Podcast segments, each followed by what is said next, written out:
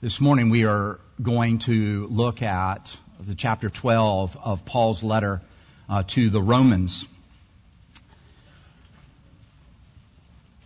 Whenever you get to uh, the end of a year like this, you're really between two roads. There's a road that you were just on, 2017, and for for many of us, that was a really hard year. But for many others, it was an incredibly a great year and enthusiastic and and so we want to both celebrate and to recognize that for some it was it was tough. And the next road that is before us is the road 2018. And even if we approach that road with great optimism, it will also have its own shares, uh, uh, share of bumps and turns and uh, its own problems. But it'll also have its own joys. It will also have its own triumphs and victories. And so as we look back and look forward, we're going to ask Paul to help us here to fulfill Christ's mission as we as a community seek to do that. And that's why it's really great to have everybody here, primarily in one service. We also had another service at 8 this morning. And so um, those of you uh, who traditionally uh, attend the 915 or 11, you're all together. And so it's good to hear it, what I'm going to say all together. And so, because I'm going to have to speak uh, rather fast, and that's for a southerner, that's relatively fast. Um, it's a lot of material that I'm going to try to deliver uh, to you. If you would like the notes, so you don't have to sit there with your heads down, just email me, uh, O'Neill at epannapolis.org, and if that's too fast for you, you can email the church and they will forward it to me. And I'll just give you my notes, and you can have them. Because there's a lot of information that's going to um, give us context and where Romans 12 is going to answer some of these issues and questions. So I'm going to read from the 12th chapter of the letter to the Romans. So hear the word of the Lord as I read. I appeal to you, therefore, brothers, by the mercies of God, to present your bodies as a living sacrifice holy and acceptable to God, which is your spiritual worship. Do not be conformed to this world, but be transformed by the renewal of your mind, that by testing you may discern what is the will of God, what is good and acceptable and perfect. For by the grace given to me, I say to every one among you, not to think of himself more highly than he ought to think, but to think with sober judgment each according to the measure of faith that God has assigned. For as in one body we have many members, and the members do not all have the same function. So we, though many, are one body in Christ, and individually members of one another. Having gifts that differ according to the grace given to us, let us use them. If prophecy, in proportion to our faith. If service, in our serving. The one who teaches in his teaching. The one who exhorts in his exhortation. The one who contributes in generosity. The one who leads with zeal. And the one who does acts of mercy with cheerfulness. Let love be genuine. Abhor what is evil. Hold fast to what is good. Love one another with brotherly affection. Outdo one another in showing honor. Do not be slothful in zeal. Be fervent in spirit. Serve the Lord. Rejoice in hope. Be patient in tribulation. Be constant in prayer. Contribute to the needs of the saints and seek to show hospitality. Bless those who persecute you. Bless and do not curse them. Rejoice with those who rejoice. Weep with those who weep. Live in harmony with one another. Do not be haughty, but associate with the lowly. Never be wise in your own sight. Repay no one evil for evil, but give thought to do what is honorable in the sight of all.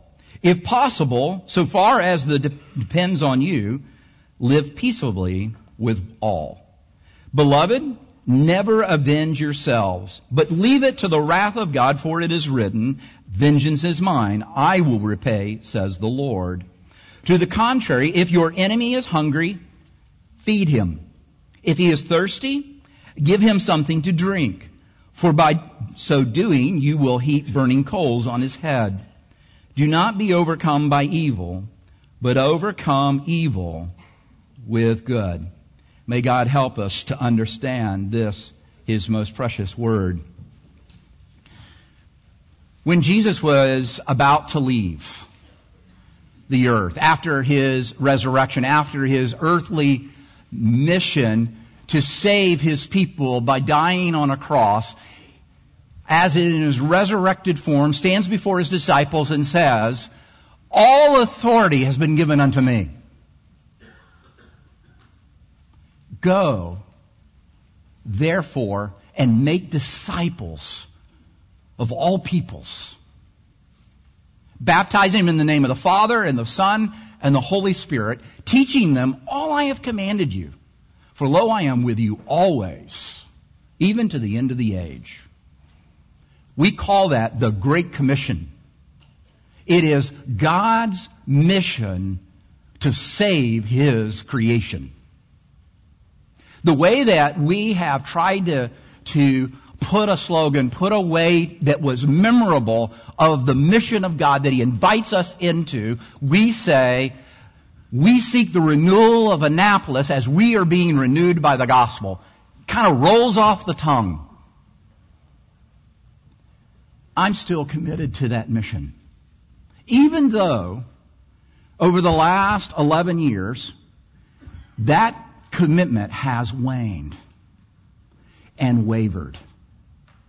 There are times that I thought that we would never see fruit, though we labored. I kind of wondered if the labor that we were making was in vain, to use Paul's quote. But then, renewal comes where people's lives are truly being changed. And we're hearing about it. But not just yours, but mine. But not just yours and mine, but people we know outside our church. This past fall, just the three months that we had, the Lord has moved with a spirit to bring five people who didn't know Christ, who weren't attending churches, come to Christ. We have a lot to celebrate. I can't remember in the last decade five, much less in one semester. And we need to celebrate that because even though that's not what we have done, it is what the Spirit has done. He's used us. I, I wanted it to happen. I prayed for it. I, I preached to that end. But he waited till now. And we've got much to celebrate. A lot of those people were in our student ministries.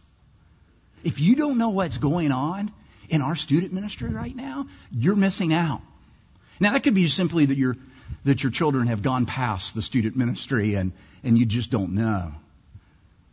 But this past fall, we partnered with Young Life at Broadneck, and they're seeing amazing things happen among the kids as they come to Christ, as they hear the gospel that we've been preaching here for more than a decade. It's true also in our college ministry. It's true in our, our adult ministries. And if we celebrate anything, it's not the numbers in the pews. It's the fact that the Lord has chosen to bless us with conversions. Because I can tell you in Presbyterian churches, we don't hear enough of that. And I can't speak to any other denomination. The mission has not changed.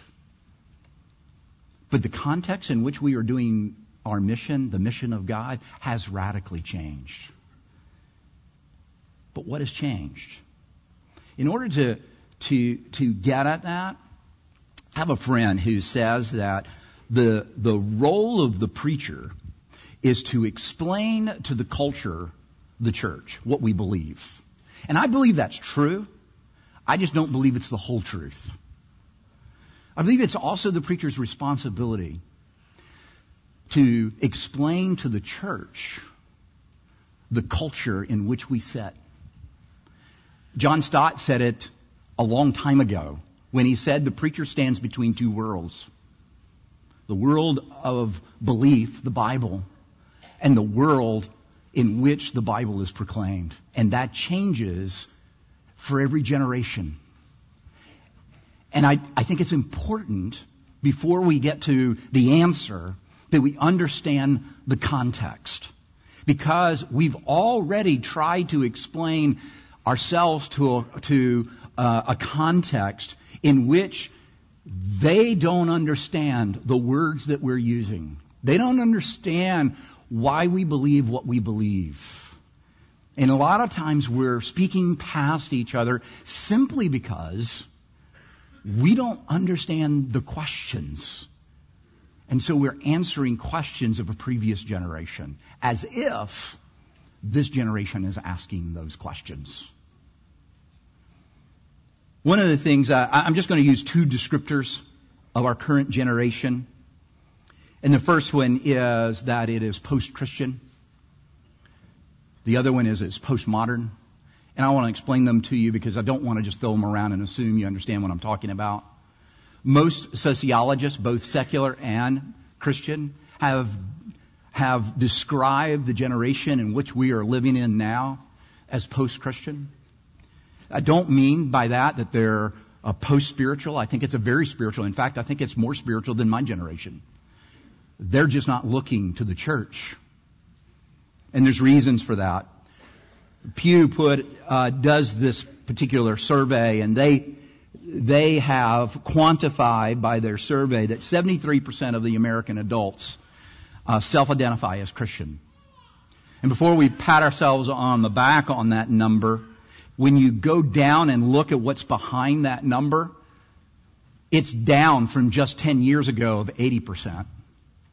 And it's further down from 40 years ago of 90%. So one of the things is that 73% is in decline. The other part of that, this is self-designation. The other part of that is it's older and getting older.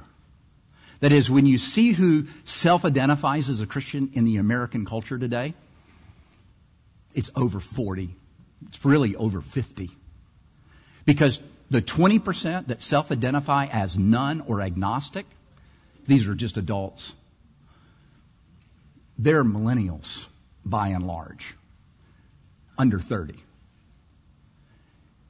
The vast majority of that generation, which happens to be, by the way, the largest generation in America in history, because they're the children of the boomers, my generation. We used to be the largest generation. Now they are. This is what George Barna said in his book, Second Coming of the Church. He said, millennials are the first generation in American history in which a majority of those seeking faith behind their spiritual journey, uh, to begin their sp- spiritual journey without a faith group other than Christianity. What he's saying is, is that it's a very spiritual generation, but they're not going to church or Christian groups to begin that faith journey. And it's the first one in American history that didn't. They're going to other faiths and other groups, other philosophies to start their pilgrimage. He goes on, he says, they will seek spirituality with an openness not seen in decades, and yet the church has completely gone off their radar. And I would argue they have gone off our radar too. If you are not, if you are a millennial, that is, you're under 30, Please understand, you may not fit all that I am describing here, and that's okay because no generation is monolithic. The other term I wanted to explain that is postmodern. Post-Christian, postmodern. One definition of postmodernism is this. It refers to a worldview that generally assumes there are no absolute transcendent truth or morality. That truth and morality are relative to the community in which one lives. John Burke, in his book, No Perfect People Allowed, I was reading that uh, this fall, tells a story of a conversation that he had. He's a boomer, had a conversation with a millennial, and he was sharing the gospel. He was sharing the claims of Christ. And it went like this. He just finished presenting the gospel, and he got to that point where he, do you want to receive Christ? Do you want to accept these truth claims? And this is what the young man said. He says, I can totally see why you, that makes sense to you. But it's just not for me. And so this John Burke, who wrote this book, says that if it makes sense and it's true, then why not believe? That's such a, a boomer approach to evangelism. If it makes sense, if it's rational and the argument is tight, then how can you refuse it? So this young man says, well, you know, I guess I just don't want to be like you. Ouch. And so John Bar- uh, Burke said he didn't he didn't not like he didn't like what I represented, which were the stereotypical Christians that he knows or has heard about. And the truth is, the average person in America knows very little about the church. We think we're the bee's knees, but to the average person, they don't know anything. And what they know is primarily what we're against and not what we are for. In the postmodern world we now live in, you can't separate the message from the messenger. This generation is glad to say that arguments don't convince me. Show me an attractive faith and I might consider it. Otherwise, I'm not interested. No matter how true you say it is. Truth has moved from the realm of merely being rational to being relational. And I think that's great. I think that's great that truth has finally gotten personal. Because isn't it Jesus the one who said, I am the truth? He didn't come and say, I, I have the truth. Follow me and I'll tell you all the truth of the, of the cosmos, the secrets of God. He says, I am the truth. I am the way. I am the life. God's not caught off guard by this generation. He's not scared. He's not fearful of the largest generation in American history. Because he knew it would come. And he introduced into this world not merely an aesthetic truth. He brought us a person who is true and is truth. Many have described this generation as cynical and skeptical. Have you ever asked why? How did it get that way? If that's true, I'm not quite sure it's true. But if it is true, John Burke says there's several reasons, and one of them is a loss of trust, particularly in authorities. Besides what we see in politics where it, it just doesn't seem they can get along, but how about the home? You know who the parents of millennials? Boomers. We were the me first generation.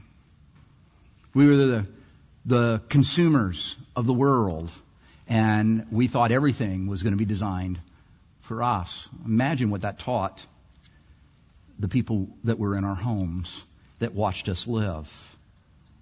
The majority of this generation grew up without both parents in the home at some point in their childhood. Right now, the vast majority of children who are growing up in American homes are growing up in American homes without either mom or dad, and some without both. They are called the latchkey kids. They're called that because often both parents are working. This isn't a don't don't have both parents working message. is just simply, it has implications. And often a single parent is raising them. The national survey that is done for the last, every year for the last 40 years, asks this question to find out what people think about the good life. What's necessary for the good life. For the first time in America, since they've been doing this survey, Americans, adults, have ranked cars ahead of children as what is necessary for a good life. Imagine what that says to this generation. It's also a generation that has been abused and has watched on their television and commu- computers report after report of children being abused. the pain that this generation has felt about the family, their family being ripped apart has come out in the cries of this generation. You might not have heard of Everclear, but they have this song called Father of Mine. It says, uh, the lyrics, A father of mine, tell me where have you been? You know I just closed my eyes, my whole world disappeared. I will never be safe. I will never be sa- the same. I will always be lame. Daddy gave me a name and then he walked away. They also have a, a tremendous high value of tolerance. Tolerance is a horrible substitute for acceptance. So don't hear me say that tolerance is a, a good thing. It just is a value. People want to know of this generation that we are not one of those hateful churches that they see. How do you talk about other people's faith matters? Do you describe it in such a way that a person who has that faith would even recognize what you're describing? Is it gracious? You see, they have a high tolerance and they have an intolerance toward hypocrisy and judgment. How do you feel about gay people. You notice the question wasn't, what do you think?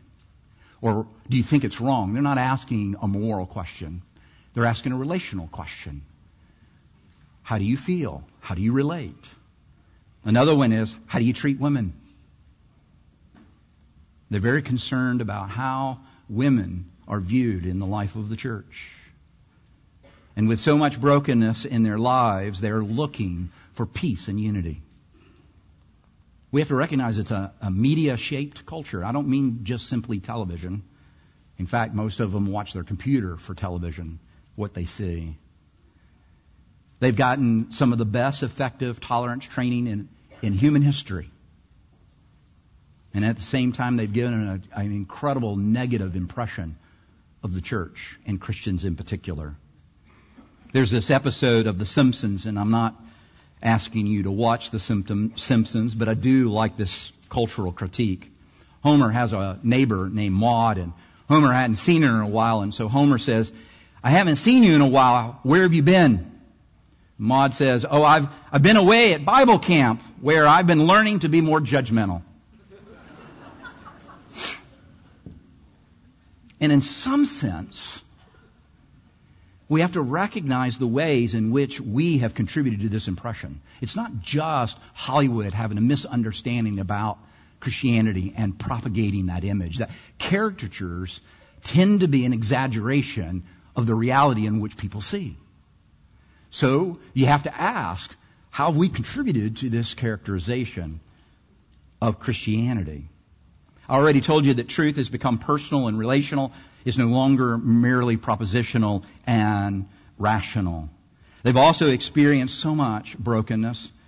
There's no greater challenge before the church today than for us this opportunity to minister into the pain of this generation. And when this pain is revealed among us, the only question that they're asking is, will I still be welcomed at EP when you know me? serious question. There is nothing free about postmodernism. It came with a huge balloon payment in which this generation is paying. One out of three women under the age of 30 in this generation has had an abortion. One out of three women in this generation under the age of 30 have been molested. One out of two will live together before marriage. the majority have viewed pornography and much of them are addicted. One out of ten in that generation will have experienced serious substance abuse. Someone will hear those statistics and they'll say, it's a lost generation. I say it's a tremendous opportunity. I'm incredibly optimistic for the gospel in the hearts of these people. Now, some will say, in order to attract them, you have to adjust your worship style. You have to adjust your orthodoxy. You have to water those kinds of things down. We don't believe that. In fact, your worship style has very little to do with reaching the next generation. There are conservative, formal, traditional churches that are reaching that generation. There are informal, contemporary, at the other end of the extreme that are reaching. It's not about style of worship at all. And it's certainly about orthodoxy. That is the true gospel that we believe and proclaim here. We don't believe is an impediment. It is the essential framework by which this generation will be reached. And so, what I want to do this morning is talk about our community in regard to the mission. Because how we live together, how we worship together, how we go and have presence into the community matters. And the foundation of that is what we believe. Are we a community where skeptical, doubting, questioning, cynical people are welcomed as they are and where they are? Are we a community that provides a safe place for questions and doubts and unbelief so that they can process the gospel at their pace and not ours? You think about how long it took you to understand some of just the basics of the gospel. How in the world could we make the expectation when you walk in the room, you got to get this down and then you can be one of us? That's unrealistic because that's not what happened to us. It was a process. For EP to become this kind of redemptive community, we must all be in. Every one of us are needed, and we have to all be in. We are a multi-generational church, and I don't think that's a weakness. I think that's our strength. I think our strength is the fact that we look like the world. That is, we don't live with just 18 to 30 year olds. With people who are, who are in their middle age and people who are, are seasoned. And I think that's a strength of ours. We don't have to sacrifice one generation to reach the next. We think those of you who are older, you're our secret weapon. You're the key. Because they so much want community. They want this community to be their family. And family has people your age as well as their age. But for that to happen, we all have to be in. All of us. But what would that redemptive community look like? That is, practically speaking. And that's why we turn to Paul. Because that's what Paul's going to describe for the Roman church. The type of community that is going to reach them. Paul says at the very beginning, I, I want to bring the gospel and preach it to you. Why? They're all Christians. Because he, he sees that the world watches the church. And that you're not just saved as individuals, but you're saved into a community of God's people. So what is that community supposed to look like? How is it supposed to live? How is it supposed to operate? Paul gives us three descriptors. He gives us way more than that, but we only have time for three, and I'm not sure we have time for three. You and I have to all be in for a community being renewed by the gospel. You see that at the very beginning. Verse 1, I appeal to you. This is Paul, an apostle. I appeal to you, therefore, brothers. My, my translation at the very bottom, brothers and sisters, so, so women don't think he's discounted you. He includes you. What is Paul appealing to? The mercies of God. You see that in verse 1? What are the mercies of God that Paul is talking about here? He's talking about chapters 1 through 11. He said, I just, I just wrote you a whole treatise on the essence of the gospel, the truth claims, orthodoxy. I don't want you to abandon orthodoxy to reach the lost. I want you to use orthodoxy as the foundation for reaching the lost. Let me, let me unfold that for you. In, in chapters 1 through 3, he says, for all have sinned and fall short of the glory of God. Whether you grew up religious, even if it wasn't Christianity, even if it wasn't Judaism, you grew up religious, or you were irreligious. You grew up without a faith. You were just spiritual, or maybe agnostic, or maybe atheistic. But everyone is the same. Whether you, you had Judaism or you didn't have Judaism, whether you, you had a religion or you didn't have a religion, all have fallen short of the glory of God. And then he begins unpacking in, in verse 21 of chapter 3 the, the essence of the gospel. And he won't stop talking about that until chapter 11. But at the end of chapter 4, he's been talking about justification by faith alone. That it's not your works. And every religion in the world then and every religion in the world now have always said, do this and you'll be okay with God. God will be okay with you. And Paul says, no, Christianity is very different. Because God requires of us a holy life and He knows we have failed at that, nobody can debate that. I'm going to send someone who's going to live in your place and what He does will be done on your behalf and you're going to get credit for his incredibly holy life. And in order to forgive you, I'm going to take this incredibly perfect holy person and I'm going to, I'm going to kill him. Now we know the Jews turned him in. We know the Romans crucified him, but Peter says in Acts uh, 2 that it was God who crucified Christ before the foundation of the world. So if you're looking for someone to ultimately blame for the crucifixion, it is the Father because it was the means by which we would be saved. To find forgiveness because somebody had to die. And the only way it would have infinite worth is if it was the God man and not just merely a man. And that's what he's setting up all the way to end of chapter 4 and beginning in 5 he begins to say, this is what it, this life looks like. This new life in Christ justified by Jesus. And he, and he starts in chapter 5 and describes this life all the way to chapter 8 to where he says, there is therefore now no condemnation for those who are in Christ Jesus. For the law of the Spirit of life in Christ Jesus has set you free from the law of sin and of death. And the rest of chapter 8 is about how the Spirit works in our lives. And then in chapter 9, I love chapter 9. A lot of people want to skip chapter 9 and 10 and 11, but I love it because 9 and 10 start the same way.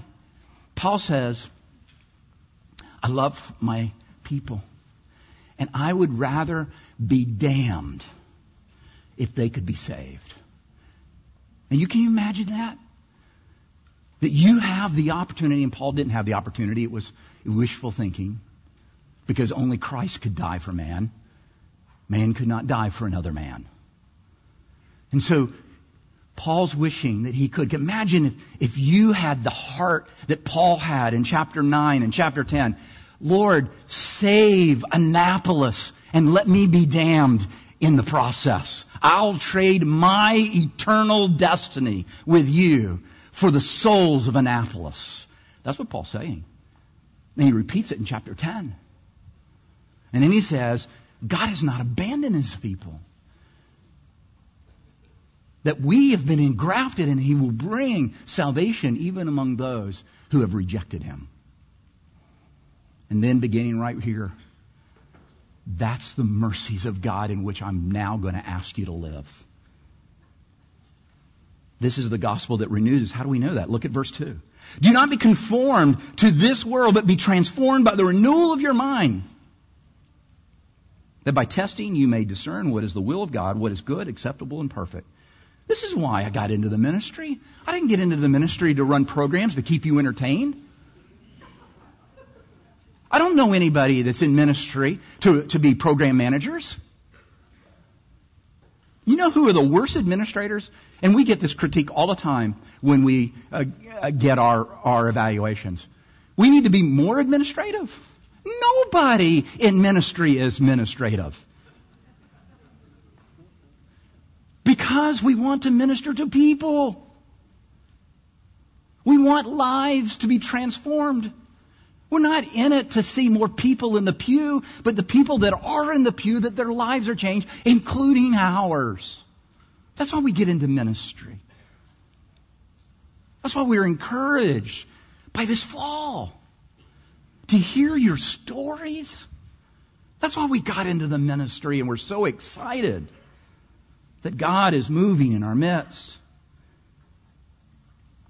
Paul also says back in chapter 1 that this gospel that we're talking about is for believers and unbelievers alike.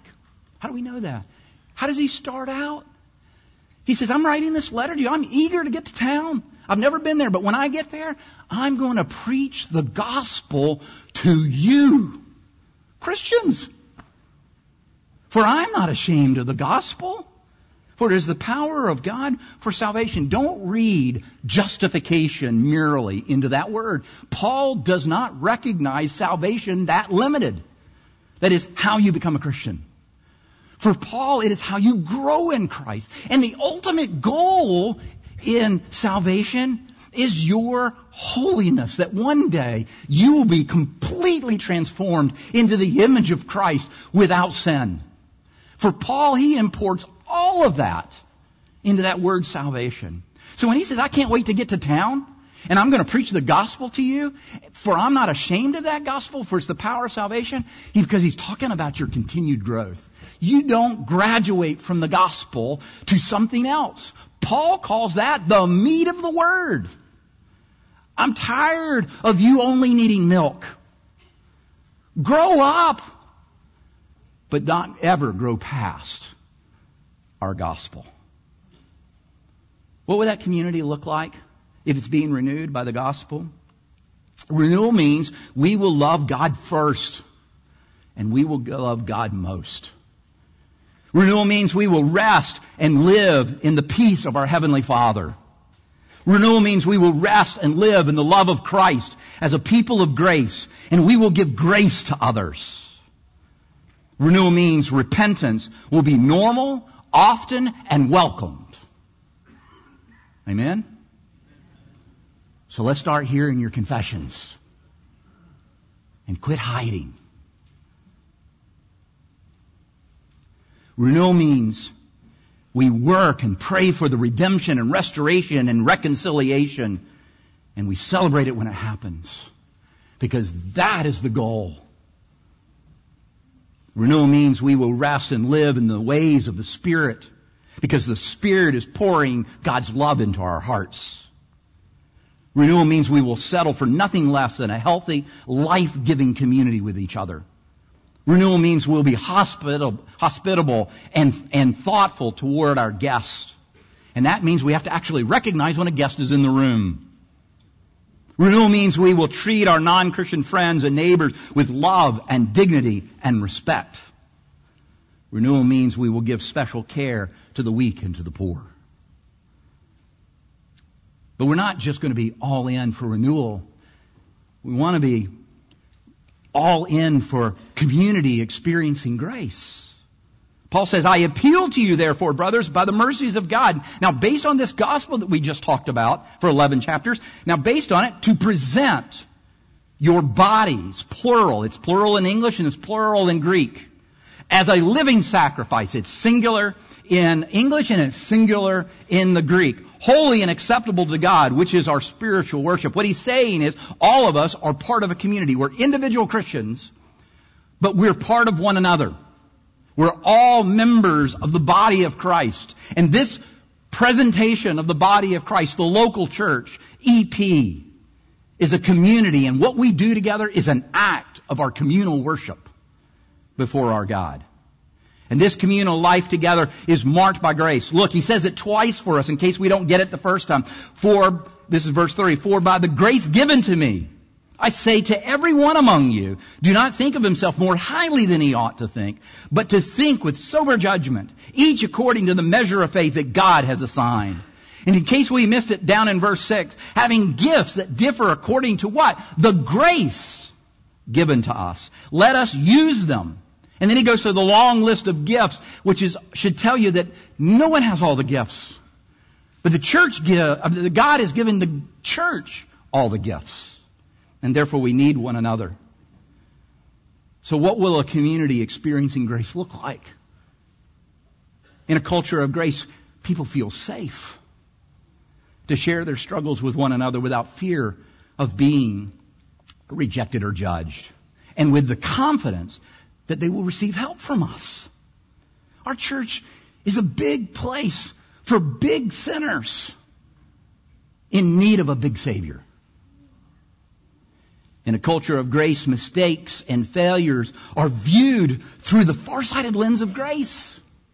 Do you hear that? Everybody here sins. If that's a surprise to you, when this is over, let's talk. Bring your wife.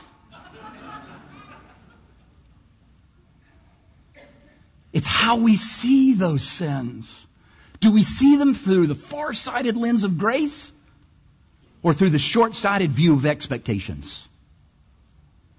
In a culture of grace, people are encouraged to dream and take risk for the sake of the mission rather than for fear of failure. Are you willing to risk for the mission? Wendy Rogers, I hope she's not in here because it'll embarrass her. But she has taken a huge risk. She's going down as a middle, I, uh, oh, I hope she doesn't hear this, a middle-aged woman. Oh. Down to Annapolis High School and ministering to 15, 16, 17, 18 year old girls and taking the gospel at a huge risk. It may not work. In a culture of grace, people are encouraged to dream and take risk. In a culture of grace, the community values the health of its people over the achievement of a goal. In a, in a, culture of grace, people are encouraged to abandon self-righteousness and self-condemnation. The Bible does talk about both of those things, but it primarily tells us to abandon the self altogether for the sake of Christ. I've been crucified with Christ.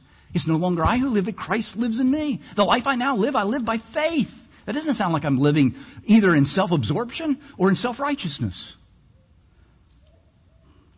In a culture of grace, obedience to God is a response to God's love for us.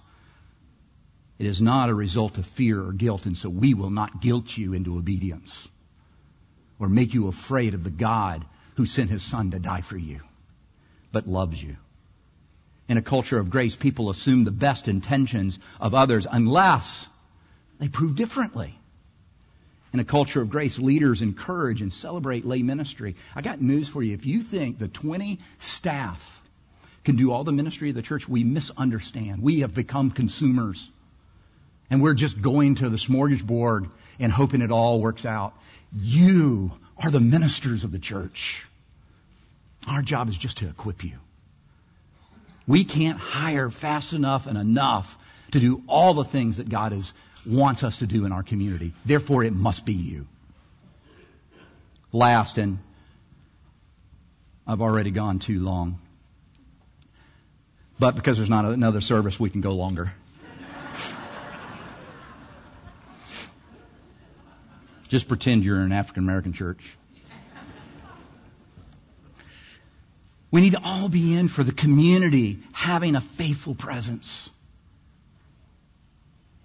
Paul gives us one more aspect of this kind of community that can meet the challenge to reach the next generation. A kind of community that if, if we disappeared, if EP no longer exists in Annapolis, that the people of Annapolis would miss us because we were making a positive influence in our city and our county.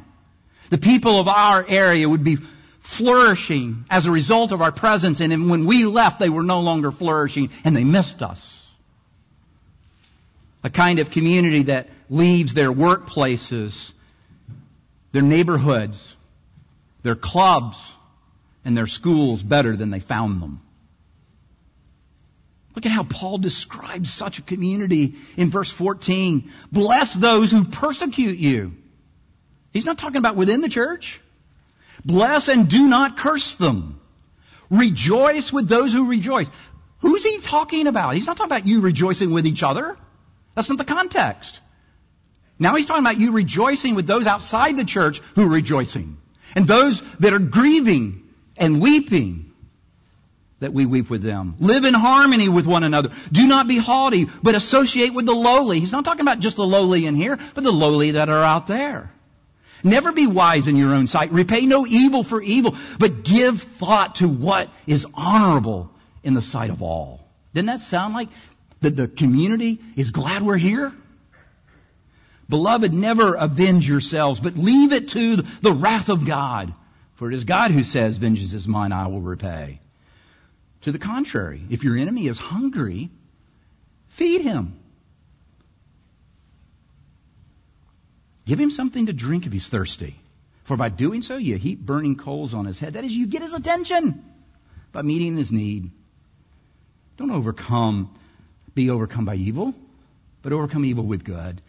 Doesn't that remind you of Jeremiah 29? If you don't know the context of that, Jeremiah is a prophet.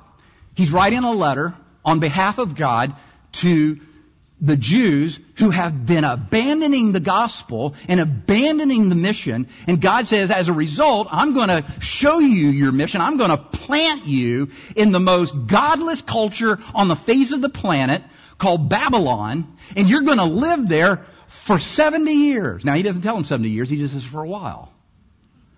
And, and, I, and you're going to go, I'm going to show you evangelism 101. I'm going to show you community 101. They failed that. They, they refused to marry. They refused to have children. They refused to get involved in the place they sent. They refused the mission. And so Jeremiah sends them a letter. And Jeremiah says, Thus saith the Lord the God of Israel, to the exiles whom I have sent into exile from Jerusalem to Babylon. Build houses and live in them. Plant gardens and eat their produce. Take wives and have sons and daughters. Take wives for your sons and give your daughters in marriage, that they may bear sons and daughters. Multiply there. And do not decrease, but seek the welfare of the city where I have sent you in exile and pray to the Lord on its behalf, for in its welfare you too will find welfare. That word welfare is a derivative of the word shalom.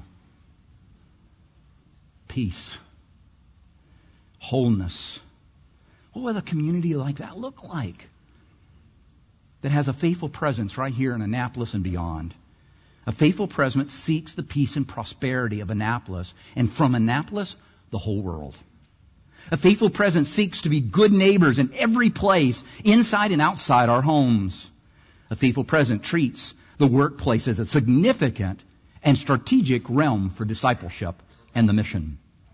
A faithful presence sees the effects of the fall and seeks to undo them.